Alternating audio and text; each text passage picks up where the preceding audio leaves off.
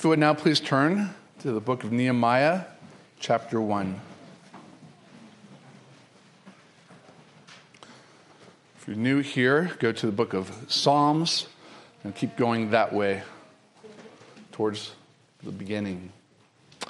It's our custom here to stand for the reading of God's word. That sets it apart from the preaching of it. If you would, please do that now.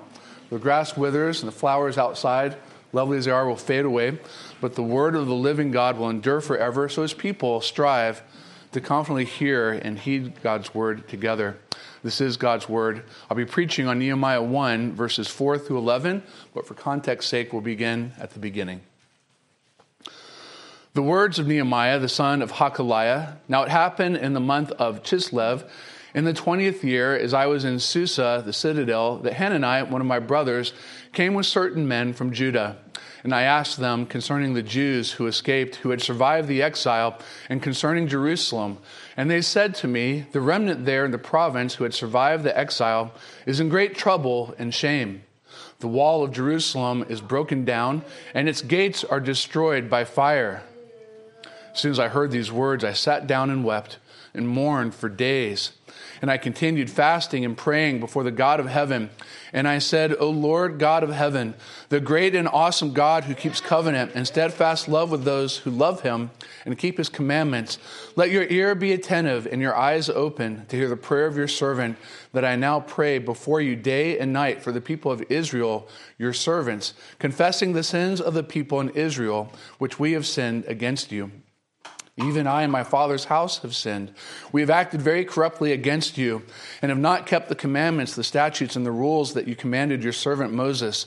Remember the word that you commanded your servant Moses, saying, If you are unfaithful, I will scatter you among the peoples. But if you return to me and keep my commandments and do them, though your outcasts are in the uttermost parts of heaven, from there I will gather them and bring them to the place that I have chosen to make my name dwell there. They are your servants and your people, whom you have redeemed by your great power and by your strong hand.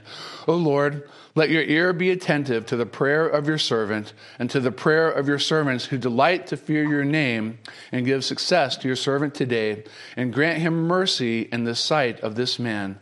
Now I was cupbearer to the king. That's far the reading God's word. Let's pray together.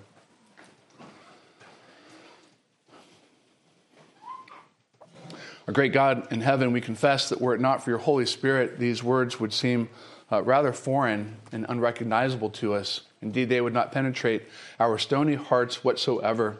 But we believe that the Spirit is life giving and that the same Holy Spirit that inspired these words has preserved them in their integrity to this very day, and that now it is the Spirit's intention to bless the reading and especially the preaching of the Word of God. Do that not only that faith might be worked in our hearts, but that the Father, the Son, and the Holy Spirit should receive all the glory and the honor.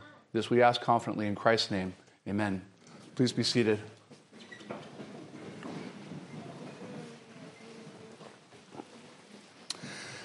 In 1910, about four years before the dawn of World War I, uh, people were beginning to sense in the world that, that something was awry.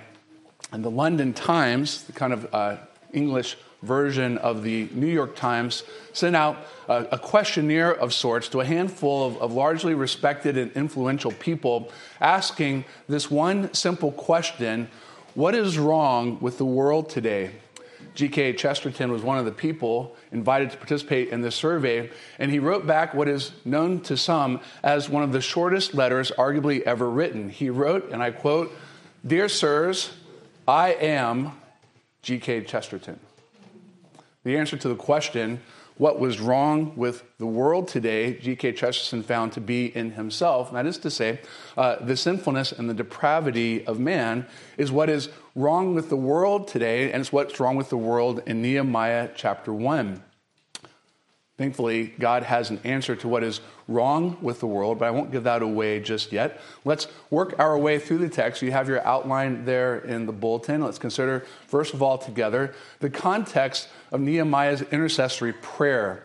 It's probably worth observing that if I, if I have this right, this is arguably one of the longest prayers recorded in the Bible.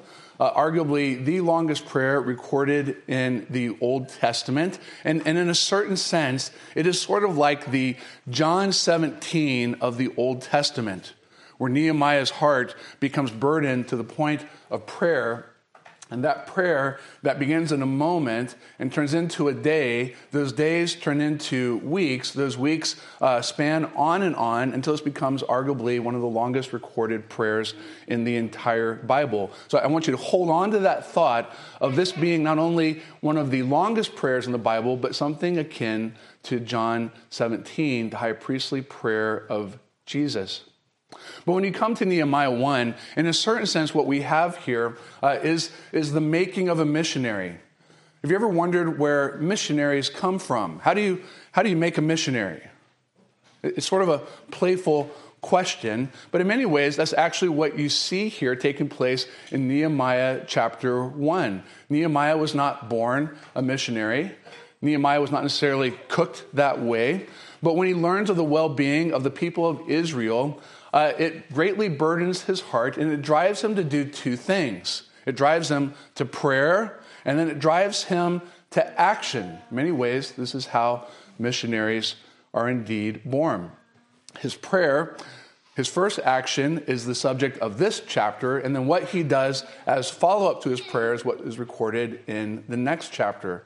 And so, what is it that drives Nehemiah to pray in this way, uh, this remarkably long way? What is it that burdens his heart? Well, remember again that Ezra and Nehemiah, in many ways, are, are one book. Uh, this is one story with a little bit of a, of a halftime break in between. And so you turn the pages, the last pages of Ezra, rather seamlessly into the book of Nehemiah. And it's kind of like Nehemiah begins this way. And not many years later, or right around the corner, continuing our story. It reminds me of when I was a kid. I was very impressed with Star Wars movies.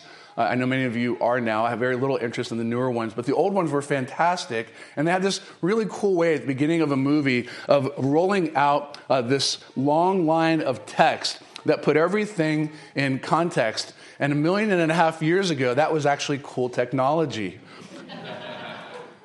Maybe uh, it's not so cool now, uh, but the scene in Nehemiah 1 is definitely not cool at all. The people of God are a reduced remnant, back from exile, but clearly in trouble. The fact that they are described simply as a remnant uh, would catch the attention of a Jewish reader who remembers that the promise that God made to Abraham, that Israel at one time embodied, is that they would be as numerous as the sand on the seashore. And that's a lot. But now they're a small remnant. They've been shrunk down.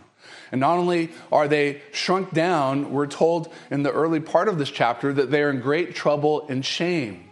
This is the polar opposite of being safe and secure.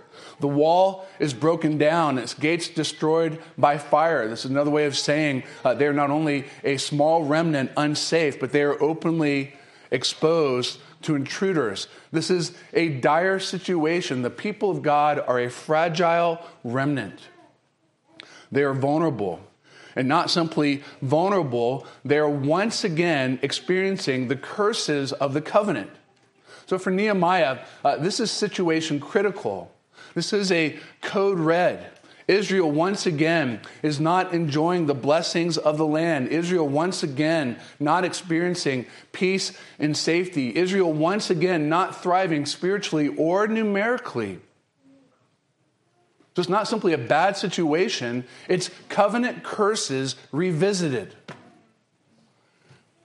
We ask the question what makes a missionary? Well, passion for the Word of God and compassion for those who have disobeyed it. That's what calls Nehemiah out passion for the word of God and compassion for those who have disobeyed God's word and are now under his wrath and his curse. This is why we meet Nehemiah, who's drawn onto the world stage of God's redemptive history. And again, heroes aren't born, they are made. That's exactly the same with missionaries, including Nehemiah. So when Nehemiah hears about these people, whom you should note, uh, he arguably has never met in person. They are a people, on the one hand, familiar because they are the people of Israel, but they are foreign. He has grown up where they have not. When he hears about these people whom he has not yet met in person, his heart breaks and his knees bend. Verse 4 uh, describe uh, some of the bodily action that he sets himself to. Notice how it reads I sat down wept and mourned for days. And if you read uh, the chapter again carefully, uh, those days turn into weeks. Those weeks span arguably well over a month. Nehemiah continues praying, weeping, fasting, mourning on behalf of the people of Israel, but uh, confidently before the God of heaven. Before we get to the content of Nehemiah's prayer, uh, let's not jump over the fact of his prayer too quickly. In other words, the fact that Nehemiah is praying is something that we ought to consider. Say it a little bit differently. Uh, prayer is, beloved, one of the marks of a true Christian. Now, I know when I say that, it probably makes some of us a little nervous. But J.C. Ryle uh, would often ask people about their prayer life. It was a sort of pastoral inquiry that, w- that he would make uh, and, and asked, being asked why he did that. He says, Well, it's the surest sign of a person's true conversion and the absence of it would actually make him concerned. Nehemiah prays because that's what Christians do.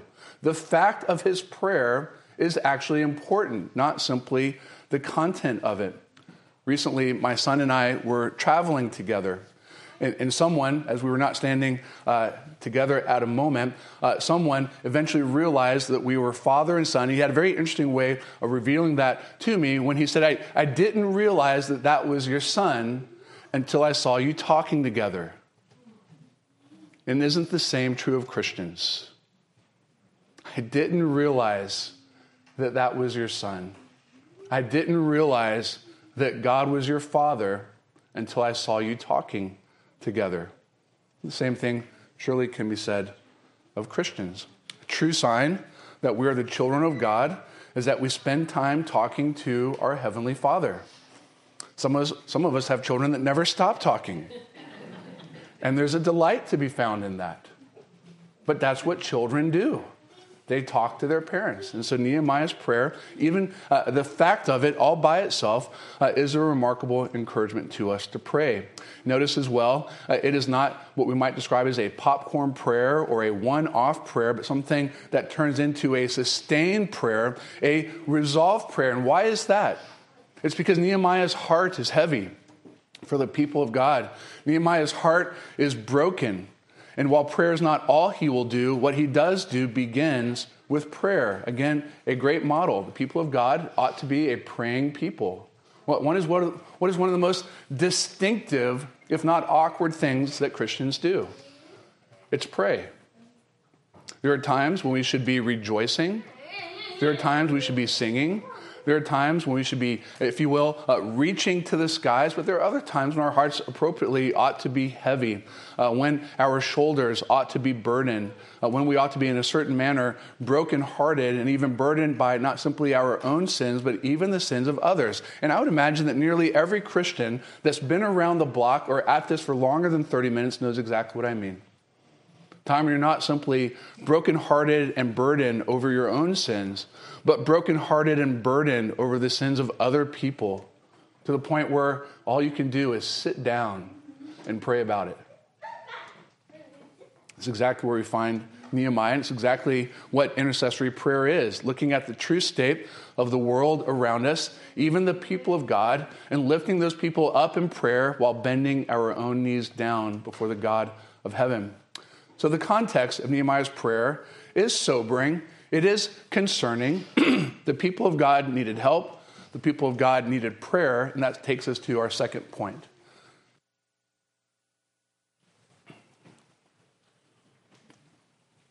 Sorry, all, all, the, all these beautiful things are trying to kill me. but most of you know what I'm talking about. I'm allergic to the things that make me smile. The content of Nehemiah's intercessory prayer is certainly worth considering. What does he have to say? Where, where does he draw from If Nehemiah is something of an inspired author, from where does he draw his material?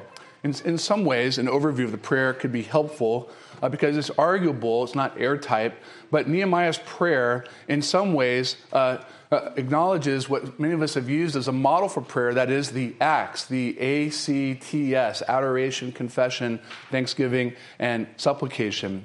If you look at his prayer in an overview fashion, verses 5 and 6 acknowledge the greatness of God. Verses 6 and 7 confess the unfaithfulness of Israel. Going on from verse 8, he focuses on the promises of God and the redemption that God has already accomplished. And then finally, he lifts up his request to God uh, for mercy for the people of God and success for himself. It's not perfect, but in some ways, it actually fits. There's adoration, confession, thanksgiving, and supplication. Nehemiah prays to the God of heaven. A, beautiful title, but maybe one that we sort of jump over too quickly, thinking it's just sort of a, a simple and familiar way to speak about God. But Nehemiah's prayer uh, reveals two uh, big words for a moment God's transcendence and God's immanence. Great categories. They were discussed uh, last week in a manner in our Sunday school class. God's Transcendence is the fact that God Himself is high and above us. In a certain sense, He's very different than us. He is holy, He is infinite, He is eternal, He is unchanging in His being, wisdom, power, holiness, justice, goodness, and truth. God is above us, He is the God of heaven. And at the same time, the one uh, who is higher than us and higher than the heavens is also the God who is near or immanent, the holder of our hand, as Nehemiah puts it. The God of heaven is both transcendent and immanent at the same time. This title referring to God as creator, is very important for the people of Israel, very important even to Moses and the earlier books of the Old Testament. Say it differently. What was the first theological lesson that God taught Israel? What's the first thing that God taught his people? You know what the first thing that God taught his people is? Who God is. And you know how he did it? With the opening words of the book of Genesis. God is the maker of heaven and earth. But why is that so important? Because Israel had to learn what they continued to struggle with, and arguably perhaps uh, we do as well, that the one who redeemed them and brought them out of the land of Egypt is the creator, upholder, and sustainer of all things. And if he can create, uphold, and sustain all things as he does in creation, so also can he do in a particular way for his people. He is the creator, upholder, and sustainer of his people, as well as their redeemer. But Nehemiah goes on from simply describing God as creator to using wonderful covenant language. In fact, I can't do justice to everything here. You'll, you'll feel that uh, when we're done. There's no way we can. Nehemiah refers to God as a covenant making God. That is seen right out of the gate in the name Lord, all caps. This is the name that God identified himself with through Moses to the people of Israel, and he is great and awesome. I love that word awesome. Every handful of months, I feel like I need to say we should stop using that word for skateboard moves and t shirts. Awesome used to be a really churchy word, and we, have kind of given it away to trite things. Uh, think of the way we use the word holy. The world doesn't use that word for something that's not holy. We, we still have that one, but we kind of lost the word awesome. Awesome is what God is a God who inspires awe, reverence, fear, is clearly bigger than us, stronger than us, but one who makes covenant with us. And not only makes covenant, he keeps covenant. Nehemiah, uh, if you will, in his prayer, and this is what we ought to do as we pray, uh, he speaks back to God God, this is who you are. This is your character. These are your attributes. God, this is what you've done. This is what has already accomplished by, been accomplished by your hand in history. You've made covenant. You've kept covenant. You are full of steadfast love and faithfulness. A God who not only gives his commands, a God who is the keeper of all of his own word. This line at the end of verse 5, though, uh, reference to the commandments, is a little bit of a segue to the problem God is a covenant keeping, creating, redeeming God, but He's also a commanding God. And therein lies the rub. God has commanded, but his people have not obeyed. The heart of the problem is the heart of the people. Did you get it? The heart of the problem is the heart of the people. The heart of the problem is not found in God, the heart of the problem is found in the heart of man. God not only made man, he made man in covenant.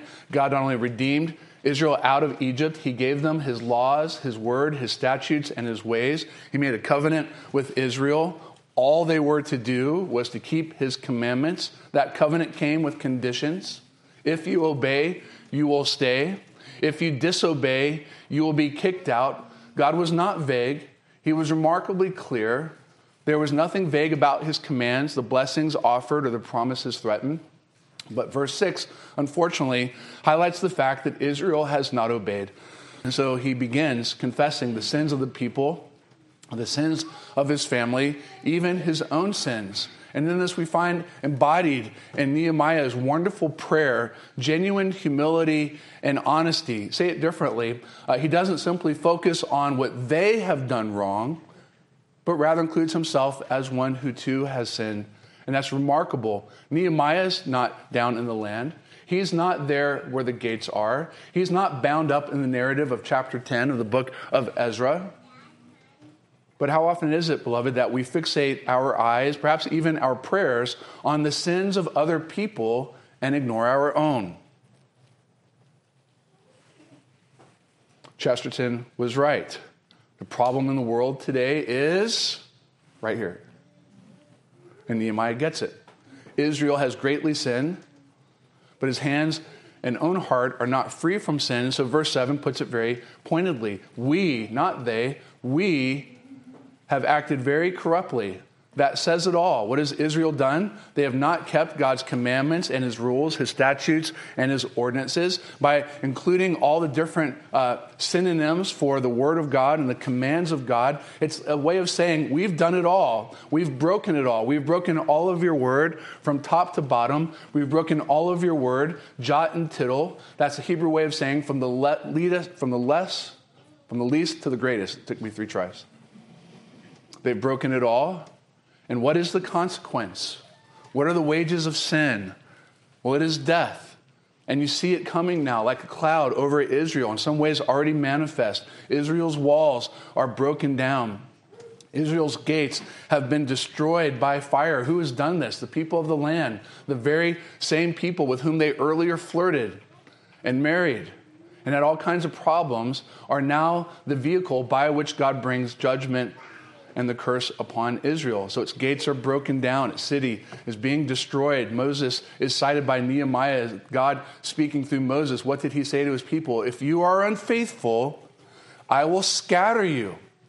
Where did Nehemiah write this prayer from? Persia, not Israel, not Canaan, not Jerusalem. In other words, it's as though Nehemiah hears this report the gate is broken, the city is under attack, and Nehemiah knows, uh oh, we've been here before. This is not a new story. It's same stage, different characters. First, the gates come down, then the enemies come in, then the people are killed or drug away as slaves. This is exactly how the exile began. We've been here before.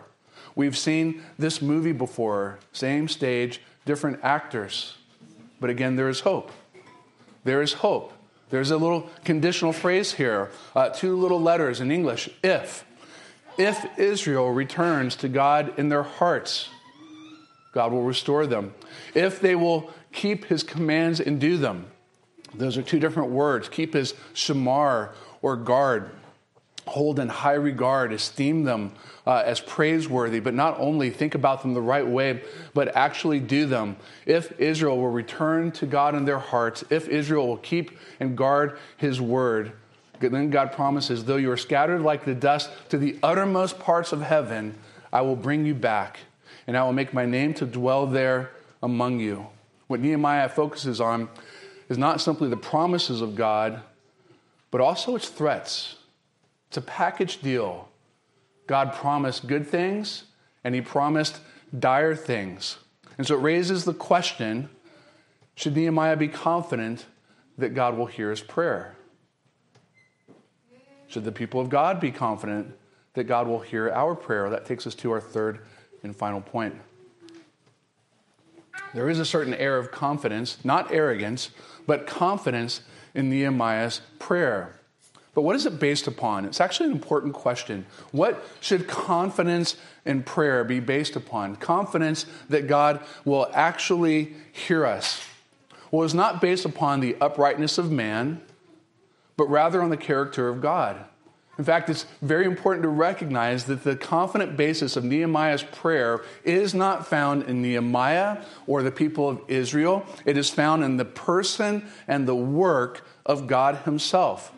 Nehemiah reviews what God had already done in history as a basis for hope that God would do it again in the future. It's like saying to God, I know who you are, not only in your character, I know who you are because I've seen what you've done. And on the basis of what you have done in the past, here I am now pleading with you, interceding for days into weeks into over a month that you will do it again. You're a God who is full of grace and truth. You're a God who is full of steadfast love and mercy. You are a God who makes covenant and keeps covenant. You are a God who redeems your people and upholds them by the power of your hand. Nehemiah uses beautiful language. What is it that God has done? Verse 10, he refers to Israel. They are your servants. These are your people. You redeem them by your great power and by your strong hand. Where does he draw this language from? It's the Exodus. It's as though Nehemiah is saying to God, Remember the Exodus. Remember what you have already done in history as a basis for what I hope you will do in the past. And this is how we should pray. We should remember the person and the work of God. And how do you know what He is like? Not only through what His Word says, but what He has actually done. That's how you know what anybody's character is like their word and their works. It is the character of God that gives us great confidence. According to Nehemiah, God is the creator. He is the sustainer. He is the upholder. He is the one who alone is great and awesome. He is the one who alone not only makes promises, but he always keeps them. This is the character of God and his great encouragement. Think of all that God has done, redeeming his people out of Egypt, upholding and supporting them along the way. But he is also a God not to be trifled with because he is a God who, in his making of promises, also makes threats though God is repeatedly faithful on his end. The sad story, the repeated refrain of the song of Israel is that they are often unfaithful. God is always faithful, but the people are repeatedly unfaithful. In a certain sense, it becomes a tired and tiring story. The walls get rebuilt, the walls get broken down. The walls get restored, the gates come trampling down. These walls will be rebuilt, and these walls will later be torn down. This temple at the end of Ezra has been rebuilt, and it too shall again in history be destroyed. Say it a little differently Nehemiah's prayer will be heard. This long intercessory, Christ like prayer, if you will, will be heard. But history has a sad way of repeating itself, and the stage will again be reset. But it makes one wonder you ever listen to a broken record? What's kind of sad is for most young people, you don't even know what that means. You've never heard a broken record. It's too bad. but is history simply a broken record? A tape stuck on repeat over and over and over? And the answer, of course, is no. God does have a plan to hear the prayer of Nehemiah. But God has a plan for his people that is better than this. Nehemiah has been rightly portrayed before you, beloved, as a godly man, a great prayer warrior, but his prayers are not enough. His prayers are not all that they need. His prayers are not all that we need. Nehemiah, you might even say, uh, became a great missionary, and missionaries uh, in this sense are not born, they are made. But what we actually need, beloved, is a missionary that was born to be one. A missionary not made by history, but rather one who enters history as the eternal Son of God. A missionary who is stronger than Nehemiah, a missionary whose prayer is even greater and longer than that of Nehemiah. Nehemiah was right to point us to the character of God and God's covenant keeping ways, all that had God all that God had done in the past as a basis and expectation for what God would yet do in the future. The promises of God in many ways are like a breadcrumb trail, but where do they lead? They lead us, beloved, to the person and work of Jesus Christ, whose character was perfect, whose Nehemiah rightly points out fulfills what God requires, which was not simply a turning to God, but the obedience of all of God's word, top to bottom, jot and tittle. What God demanded of his people was not partial obedience, but perfect obedience, and Israel would never give it, and neither would you.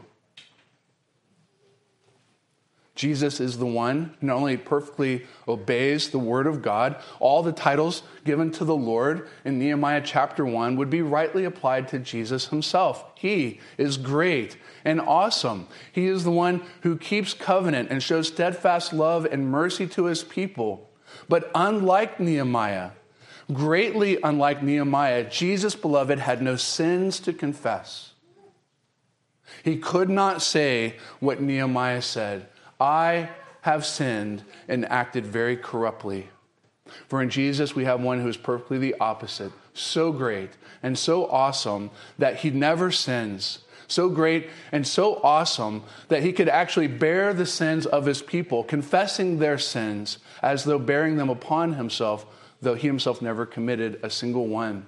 And that's exactly what Jesus does, even more than Nehemiah could. Jesus bears the burden of the sins of God's people. Nehemiah can ask and pray. Nehemiah can hope that God will forgive and even pray to that end when days turn into weeks and weeks turn into well over a month. But Nehemiah's prayer, beloved, be with me, comes to an end. The longest prayer in the Bible of a normal man comes to an end. Jesus, however, offers prayer on behalf of his people and when does it end? It never does. When does your Savior ever stop praying, beloved? When does he take a break to go over and confess his own sins and get charged back up? When does he pause because he's tired? When does he uh, wear out because he's just simply had enough and can't take it anymore? This is where Jesus is so unlike Nehemiah. Jesus actually does bring about what Nehemiah pleads for forgiveness. And how does he do that? But by his own life, death, and resurrection. So, unlike Nehemiah, whose prayer must eventually come to an end, Jesus never ceases to pray on behalf of his people. And this is one of the reasons why uh, we could rightly and highly esteem Nehemiah chapter 1 as perhaps the longest intercessory prayer in the Old Testament, if not the whole Bible. But John 17 trumps Nehemiah 1. Because in John 17, we have a preview of the prayers of the Savior who will continue that prayer into heaven. And even now, as you sit here struggling to listen to me, Jesus sits in heaven and he is not struggling to listen at all. He hears the prayer of his people, he enables the prayer of his people, and he even lifts up before the Father things that you and I do not even know how to pray for. John 17 ought to be one of our favorite chapters in the entire Bible. I've read that prayer a few times recently to one of our members in a pretty dark place, and what a sweet thought it is to imagine that Jesus not only never ceases to pray, he will never let his people go. If the threat in Nehemiah 1 is that once more the people of God would be scattered, what does Jesus say? I have authority over all flesh to give eternal life to all those who believe in me, and no one can snatch them out of my hand or my Father's hand the people of God, beloved, are safe and secure, not simply in the prayers of Nehemiah, but in the everlasting prayer of our resurrected Savior. That's what brings great hope to the church. That's what brings great confidence to the church. And it is also, by the way, the only hope for this world. It's interesting to go back to the original question what is wrong with the world? Chesterton was right. The answer is right here. It is the sinfulness in my heart and in yours. But if the question is, what's wrong with the world? It's too bad they didn't ask another question What is the only hope for this world? The answer is not right here. the answer is in Jesus. And I want to come back to this thing for a moment. Where do missionaries come from? More and more, uh, I am impressed that it would be a wonderful thing to see God raise up more and more people that have a burden, like Nehemiah was burdened for the people of Israel. A people, though he had some form of connection to, he nonetheless had never seen by face. It is right to say, beloved, missionaries aren't born, there is only one, but they are made. Uh, there are people that cultivate not only a great passion for the Word of God, but a compassion for those who have broken in or under God's wrath and curse. So, what's right in the world? The grace of God. What is the hope of the world? The gospel of God being preached in, through, and from his church. Nehemiah offers us a wonderful prayer, but in Jesus we have so much more. Jesus, beloved, is what's right with the world. Let's pray. Our great God in heaven, we thank you for this stirring prayer offered up by our elder brother Nehemiah. In many ways, it is a great example and pattern of prayer. All the right categories are there adoration, confession, thanksgiving, and supplication. All the right ingredients are there. He rehearses who you are and all the things that you've done in history. But it is also a prayer that points, in a certain sense, away from itself and unto Jesus. And so we ask, Lord, that you would help us to fix our eyes even there. I pray, Lord, that no one who sat here today under the ministry of God's word would depart from here only to endure the curse of God and to be scattered far from his presence. But rather, Lord, might we all draw near to you by faith. Might your Spirit touch our hearts in such a way that that seed of faith would grow and even motivate, motivate us to want to spend more time praying. I would imagine, oh Lord, that as, even as I mentioned that language, uh, that one of the sure marks of a true Christian is that we pray. Uh, for many of us, that is quite stirring language. It's challenging and convicting, oh Lord, because you know and we know how little uh, we actually pray. And so we ask, Lord, that you would increase in us a fondness for that means of grace that would stir in our hearts a desire to pray back to you who you are and all of your attributes. That we would request for ourselves, those whom we love, and even those whom we have not seen, your steadfast love and mercy might fall upon them. And might we not grow weary in doing good. Might we remember that Jesus truly is the light of the world and the only hope that there is for this lost world. And Lord, one last thing. If you are pleased, might you raise up many missionaries from among us. In Jesus' name we pray. Amen.